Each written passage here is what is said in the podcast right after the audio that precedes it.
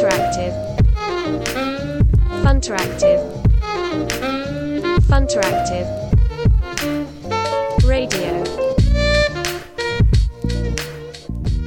こんにちは、ファンタラクティブの井村です。こんにちは、ファンタラクティブデザイナー中村です。いや、ついにおそらく配信としては、あの、今年最後になるんじゃないかなと思ってまして、このファンタラジオも。年の瀬。はい、まあ、いよいよ年末感出てきましたね。いや、出てきましたね。はい。じゃあ、今日は年末の振り返りって感じですか、そうですね。ちょっと、あの、1年、多分、去年も同じようなタイミングで、うんやったやった。1年間の振り返りやった気がするんで、まあ僕、ん。去年のやつ今聞いてないんですけど、なんか改めて今日撮ってから、また去年のやつも聞いてみようかなとか思ったりはいはい。するんですが、はい、ちょっともし聞いてる方いたら、また、ちょっと改めてね、えー去年の分も聞いてみてもらえると良いなと思うんですけど、まあ、ゆるっと、あの、2023年ですかね、もう、えー終わりに差し掛かっているんで、えー振り返っていきたいなと思っております。はい。振り返っていきましょはい。じゃあ、どうする？どっちから行く？う。え、どっちでもいいよ。じゃあ、まあ、あの、僕から行こうかなと思って、まあ、いろいろなんかエピソード多分いっぱいあるなとは思っているんですけど、うんうん。あの、まあ、あの、最近ね、結構安坂のノートだったりとか、あの、安坂も登壇してもらったり、まあ、あの、うちうんうんの culture deck なんかも、えーカルチャーデックとか、まあ、採用ピッチかなとかにも、うんあの、うん。入れてるんですけど、あの、最近、まあ、今年だけじゃなくて、去年ぐらいからそうなんですけど、あの、すごくやっぱり辞める人が少なくなったなっていうのが、まあ、しかもそれがなんか、あの、1年通してずっと続いてるっていうのが、あの、まあ、一つ、あの、いい、まあ、いいことっていうか、そうですね、まあ、いいことなのかなっていう、えーのが、なんかすごく僕も、こう、なんだろう、変化を感じるところだなっていうのが、うんうん。はい。なんか、ざっくり言うと一つあったりします。それはよかった。そうですね。まあ、低い離職率。まあ、その共感している状態で入社してもらい始めたっていうのはあるので、うんなんかそこは、まあ、成果が出て当然だとは思いつつ、ただ、なんかその一緒にこう背中を預け合いながら、あの、前に進める仲間が増えたことは単純に喜ばしいことですよね。そうですね。いや、本当うん。に今、安坂が言ってくれたみたいに、なんかあの、まあ、入ってくれる人がこうやってラジオをずっと配信してたりとか、まあ、ノートもやってたり、まあ、今、アドベントカレンダーもね、まあ、あと、えー3分の1ぐらい残っていますけど、まあ、そういう情報発信も増やせてきたおかげで、まあ、いろんなところで、こう、まだまだ認知は低いですけど、あの、知ろうと思えばファンタラクティブのこととか、まあ、僕たちのことも含めて知ってもらえる機会っていうのがだんだん増えてきて、まあ、そういう意味で、あの、ファンタ受けたいとか、あの、そういった方々、入りたいという方々にも、なんていうか、あんまりギャップなく、あの、事前と、入社後のところとか、まあ、面接前と面接後みたいなところで、ギャップが少なくなってきたっていうのも、まあ、やっぱ大きいなとは感じますよね。そうですね。うん。カジュアル面談の数自体も、ここ数ヶ月相当数こなしている感じもしますし、うん。おその分、まあ、弊社に興味を持っていただいてる、いただける機会が増えてて、まあ、嬉しいですね。そうですね。うん。まあ、逆になんか、あの僕自身はカジュアル面談、結構みんなのメンバーとか、あとまあ今年はね、マネージャーがまた増えたみたいなところもあったりして、だいぶこう、なんていうか、えーまあ人数が増えてくるとともに、体制の構築っていうのは絶対必要だなっていうふうにもともと思っているし、まあこれからも、あの、そうだなと思ってはいるんですけど、えーうんうんまあそういったところが、まあ予定してた、えーまあ、なんていうか、あの、やっぱこうしたいと思った方向に実際、あの、組織とか、まあ、メンバーっていうところがついてきてくれてるのかなっていう感じはしますね。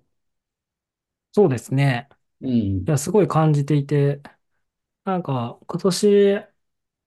まあ今年の頭ぐらいに、あの考えていた、まあ今年の頭っていうか、まあ今日、あの、もう入った時から割と考えてたんですけど、あの、自立型組織、みんなが主体性を持って前に進めていくみたいなところが割と形になってきているなっていうのをすごく感じていて、まあ、うん。あえて主体性っていうワードを使わずに、あの、組織推進自体はしてきたんですけど、あの、こ、ここ最近で言うと、えーアドベントカレンダーの推進とか、みんな、あの、ちゃんとレビュー日みたいなのが設定されていて、レビュー日までにスケジュールを間に合わせてるとか、まあ、5日前ぐらいに確実にレビューがもらえるような状態で、あの、しっかりと回していたり、あと、レビューをする人がちゃんと、なんかそのレビューを更新したら、すぐ見に来てくれるとか、あの、みんなで、それぞれが作ったもの、やっていこうとしているものに対してすごいコミットしてくれるっていう状態が生まれてて、まあ、そうですね。日々感動をしているっていう状態ですね。で、今年良かったところでいくと、あの、パーうん。パスを改めて設定したっていうところはい。がすごく良かったのと、あと7うん。月の総会うん。が、オフラインでの総会がすごく良かったっていう話と、うん。あと総会であの発表したスローガンが、あの、挑戦、まあ、まあ、今うん。期なので、まあ、今年でうん。終わるスローガンじゃなくて、あ次の7月まで続くスローガンなんですけど、この挑戦っていうキーうん。ワードもすごく良かったなと思っていて、まあ、この辺がすごく良かったなと思ってます。うん。うん。あとはカルチャーワークショップで、あの、組織を良くするために、じゃあどうしていくのか、みたいなところを実際にみんなで、あの、福利厚生の部分とか、実際にどういう仕組みがあると会社が良くなっていくんだっけ、みたいな話を、あの、それぞれが本気で考えてくれて、で、実際にアクションして、アウトプットまで結びつけたみたいなワークショップがすごく、やっぱ良かったなと思っていて、うん。まあ、今年の2月スタートのワークショップですかね。2、3、うん。4、うん。5、6で、あのー実際にカルチャーイシューっていうのを出して、そのイシューに対して、あのーそれぞれがアプローチしていく、課題、課題を解決していくっていうワークショップがあったんですけど、まあ、負荷はすごく高かったんですけど、あの、出したアウトプットとか、みんなで組織を良くしていくみたいな流れがすごく良かった。で、7月にあの総会があって、で、総会でそのうん。挑戦っていうキーワードが出て、じゃあそれぞれど、あの、4年後の組織図がそこで共有されて、その4年後の組織に向けて、どうやったら我々はそこに到達できるのかってみんなで考えたのもすごく良かったなと思っていて、まあ、その次のワークショップがその挑戦ワークショップっていうので、4年後の組織を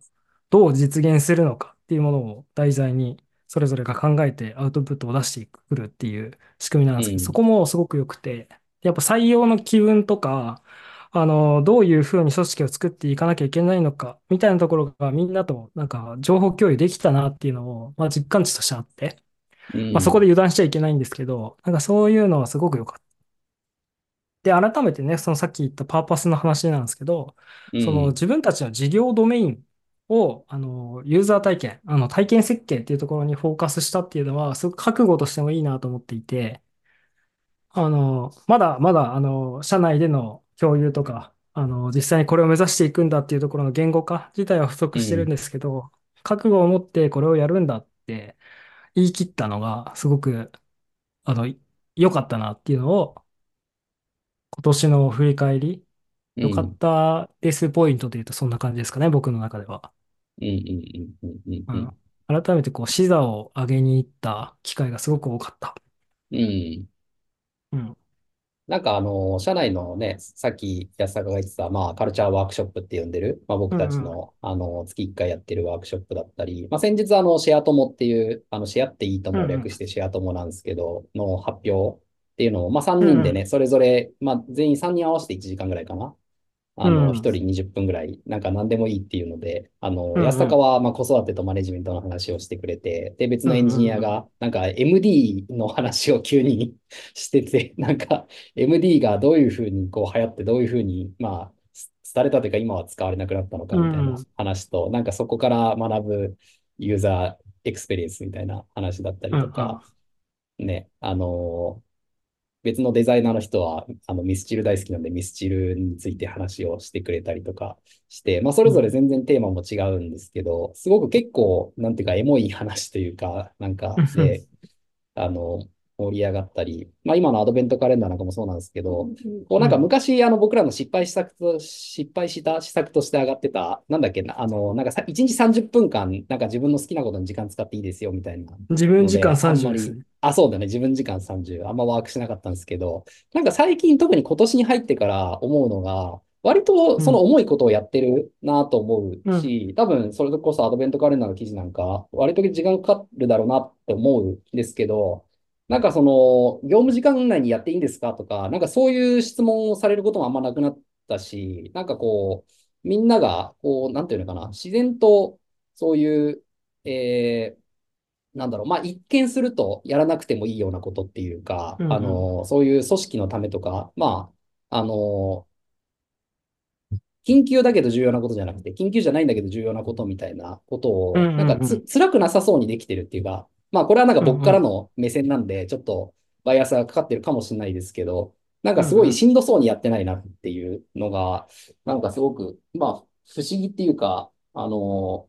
まあこっちからするとというか僕からするとありがたいなって感じなんですけど、うん。あの、楽しそうにやってていいなとは思いますね。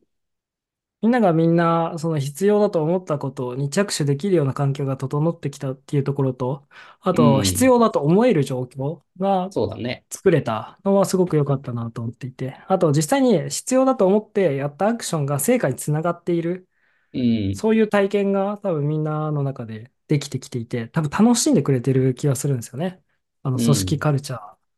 特に、あの、カルチャー推進室に携わってくれているメンバーなんかは、そのオンボーディングチームとか、あの、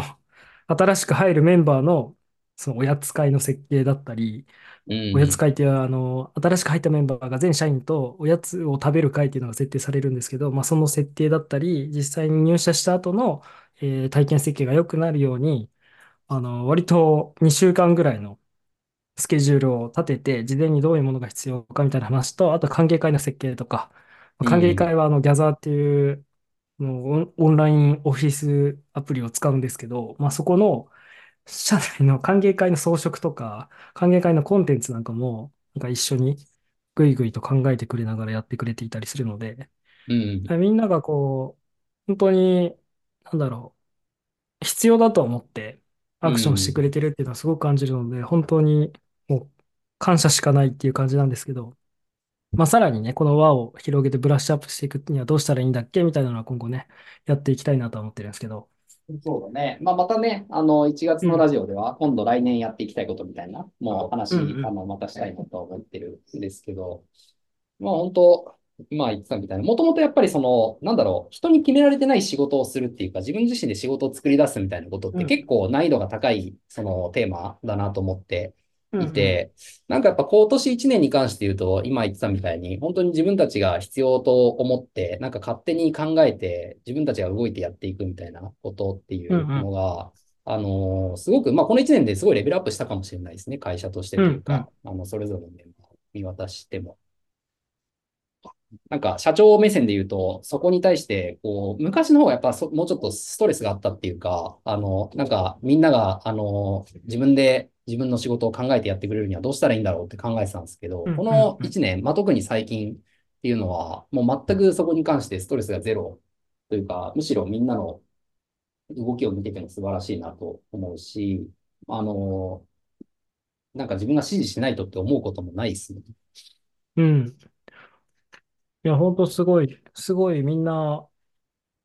うん主体的ってワード使わないようにしてたんだけど、すごい主体性を持って動いてくれるっていうのが、はい。自分でちゃんと考えて動いているっていうのが、あの、できてきていて、で、必要に応じて相談とか、ここは違うんじゃないか、みたいな相談とか、あの、ここに違和感があるみたいな話も、あの、都度上げてくれるようになっているし、うん。まあ、その辺がすごくいいなっていうのは正直思ってますね。違和感をそのままにしないとか、なんか違和感があることをグイって逆に進めないみたいなところも、あの、振り返りとして、なんだろう、できてきたなという感じもあるし、楽しいですね。うん。うん。で、今まあ、なんか目指しているところからいくと、もうちょっと欲しいんですけどね。その、あの、難易度的には、例えば、会社の事業を伸ばすっていう視点でいくと、なんか新規事業をこう立ち上げに行くみたいな、そこまで、あの、いけるといいなっていうのは、正直僕の野望としてはあるんですよね。組織カルチャーとしては。で、あとは人うん。数が増えた時に、えー希釈されない状態ってどうやったらできるんだっけみたいなところはすごく、あの、ポイントとしては置いていて、うん。で、これ、このな人数が増えていっても、組織カルチャーがうまく変容しながら、その適切な形で変わっていって、みんなが、えーなんだろう。ま あ、主体性を、また言っちゃったよ。主体性を持って進められるような状態はい。を、えっと、い維持、拡大していくっうん。ていうところは、今後もめちゃくちゃ考えていきたいポイントなんですよね。でもそこが、うん。なんか夢物語じゃなくて、なんか見えてきたっていうのが、僕の中ではすごく熱くて。うん。で、そこに対して一緒にやっていきましょうと言ってくれるメンバーがたくさんいることもすごく幸せだなと思っていて、気合の入る次のステップだなっていう感じですね。うん。じゃあちょっと、えあの、今のはまあ、どっちかっていうと組織の話とかも多かったかなと思うんで、うんうん。まあ僕も、あの、事業の話とか、あの、もうビジネスの話もちょっと振り返ると、まあ1うん年っていう意うんうん。味で言うと、さっき安田が言ったみたいに、うちはまあ6月期末で7月スタートなんで、まあ2023っていうのもほん、まあ本当にまあ、まあ半分なんですよね。うんうん。あの、去年の下期でみたいなところで。で、あの去年の下期、えー、9期の終わりで言うと、まあ、今までで一番利益率が高かったっていうのが、ビジネス的には、まあ、うちの、あの、もちろん売上自体も、あの、過去最高ではあるんですけど、あの、だいぶまとまった利益が出たっていうような年でもあったなとは思う一方で、まあ、あの、それを継続していかないとあまり意味がないので、えーまあ、今、あの、次の2024年に向けて、まあ、今半分なんですけど、10期目の。っていうところでいくと、まだまだその、あの、安定して自然と利益が出続けるような仕組みっていうのは、まだまだ構築できてないなっていうふうに思いますし、まあ、やっぱ、あの。人数が増えてくることによって、特に営業のところっていうのが、まあ、ボトルネックに。なってくるっていうことは、まあ、今後増えるんだろうなっていう意味で、まあ、そこはなんか、あの、まだまだ去年の1年前と比べても、えー、完全に解決しきってない課題の一つかなとは思ったりするのと、まあ、あとちょっと具体的な仕事でちょっと思い出に残る話で言うと、うんうんまあ、今うん。年あの前半になんか40人ぐらいインタビューするような仕事っていうのをちょっとやらせてもらあって、まあ、40あ。人か50人ぐらいみたいな。なんか、ぶっちゃけあそこまであの一つのプロジェクトの中で短期間でバーッとインタビューするっていうのは僕も初めてだったので、あの、まあ、さっき安坂が体験設計の話を、あの、今年パーパスとしても置いたっていう話もあるんですけど、その、えーユーザーさんに実際に話を聞く機会っていうのも、まあ実際あの今年個人としても、まあ会社としてもすごく、えー去年に比べると増やせたのかなと思ってるっていうのが、あの、まあ一つ思い出深い仕事だったなとは思います。であともう一点仕事の具体的な話で思い出深いという意味で言うと、なんか研究者さんみたいな方と仕事をうんさせていただ。く機会も今年、えーまあいくつかあって、で、やっぱり研究者の方ってすごく本当に、あの、まだまだ表に出てないような技術っていうのをいっぱい持っていたり、あの、うんうんうん。ある種、活かし、活かす価値のある、なんか面白い種みたいなものをすごく持ってるなと思うんですけど、まあ、それを、あの。僕らみたいなサービスを作るのがうまいあの、そこのプロフェッショナルっていうのと、あの、一緒にやることで、その面白い種を一緒に水をやって、なんか、あの、畑を整備うん。して咲かしていくみたいなことっていうのが、あの、意外と思った以上に、こう、研究者さんとファンタラクティブみたいな、あの、組み合わせで仕事するっていうのも、まあ、かなり面白いなっていうのは、あの、今年やってみて思いましたね。うんうんうんうんうん。確かに面白いプロジェクトでしたね。すいません、今日ちょっとこの時間に、あの、長男くんが何いる時間だったんで、そういえば、ちょっと声入ってますけど。はい。あの、あやしながらよく喋れたなって、あ の今見てました。いや、でも本当に面白いプロジェクトいっぱいあったし、あとは、まあ、組織、事業とはまた別の軸で、あの、メンバーがこう、外部のイベントのサポートに結構運営として入っていったり、その業務外で、まあ、デザインシップの運営メンバーをやったりとか、他のイベントの運営メンバーをやったり、まあ実際に社内での、あのイベント、旅する UX デザインみたいなのもやらせていただきましたけど、なんかそういった動きっていうのも加速してきて、あの、外への向き合い方、あの、内側に閉じていたところから、ちょっとずつ、あの、外に対してアプローチができる準備が整ってきたんだなっていうのも、まあ、感じていて、まあ、今後そこをさらに加速できたらいいなっていうのを改めて思ってます。うんうん、確かにね、そういう意味で、まあ、うん。あの、僕らの主催のイベントも、あの、そういうデザインシップスみたいな。外のイベントも、まあ、参加させてもらう機。会は多かったですね、なんか、今年は。まあ、去年に比べれば。ですけど。まあ、あとはここ数ヶ月で、あの、いろんなイベントに僕自身も足を運ぶようにして、あの、うん。もっともっとそういったところに、えっと、還元をしていかないといけないなっていうのを改めて思ったっていうところと、僕自身もっともっとそういったところのコミュニティとか、あの、コミュニケーションを取っていって、まあ僕自身の名前を売っていくっていうのも重要だなっていうのを改めて思ったのと、まだまだあのできることたくさんあるなというのを感じているので、まあ、いろんなところから刺激をもらいつつ、もらいつつ情報収集をして、あの組織をさらにあの次のステージにあの上げていくためにアクションをしていきたいなというのを改めて思いましたね。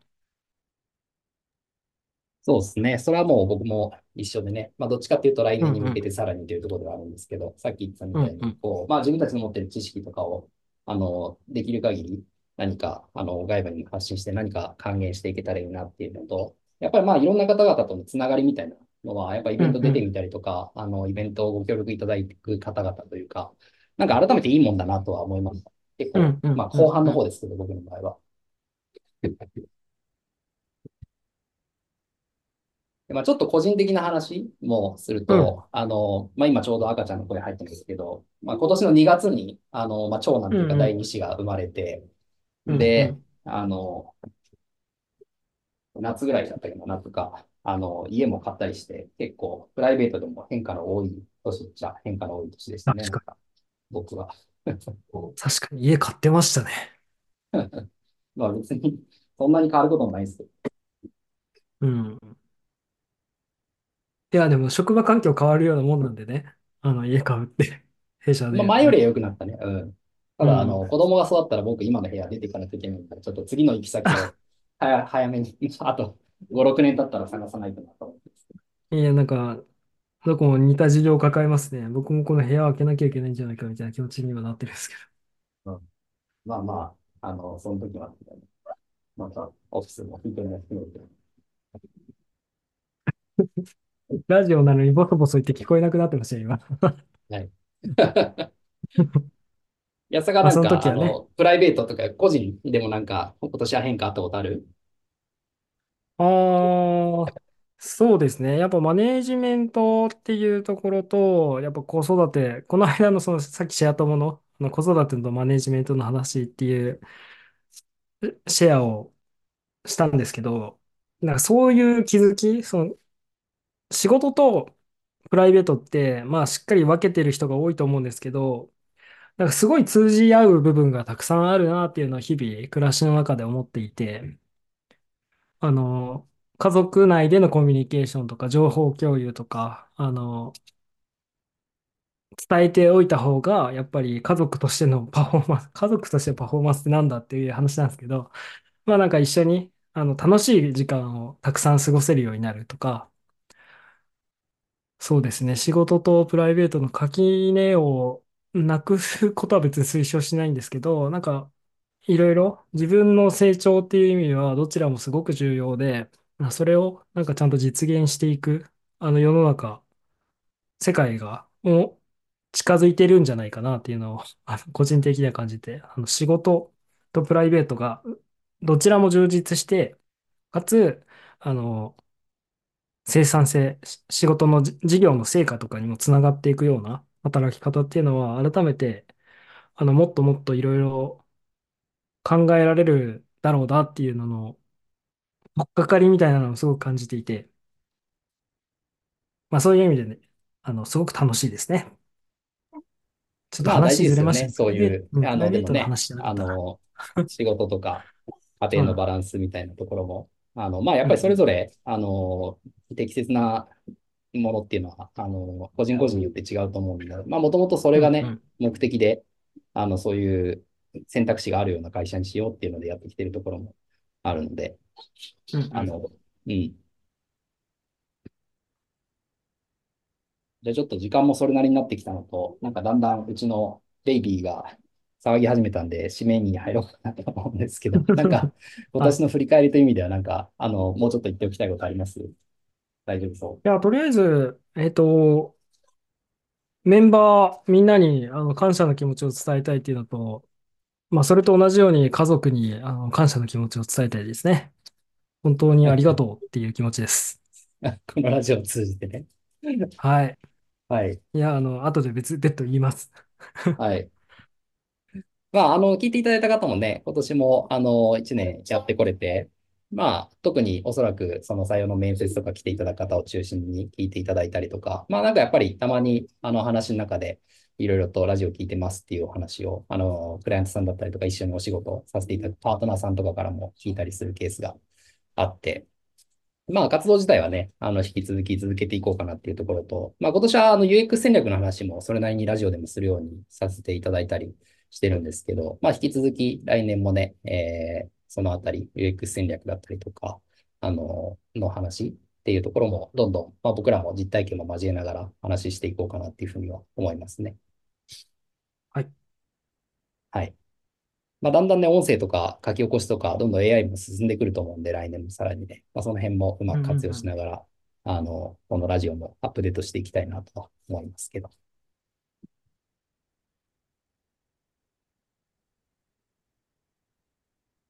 じゃあ、あの、2023の振り返りというのは、はい、今日は以上にしたいかなと思います。じゃあ、今年も1年間ありがとうございました。ありがとうございました。良いお年を。そうですね、もしかしたらもう一回良いお年をって言うかもしれないですけど、あ あのまずは、はい、良いお年をどうもありがとうございます。に。はい、ありがとうございました。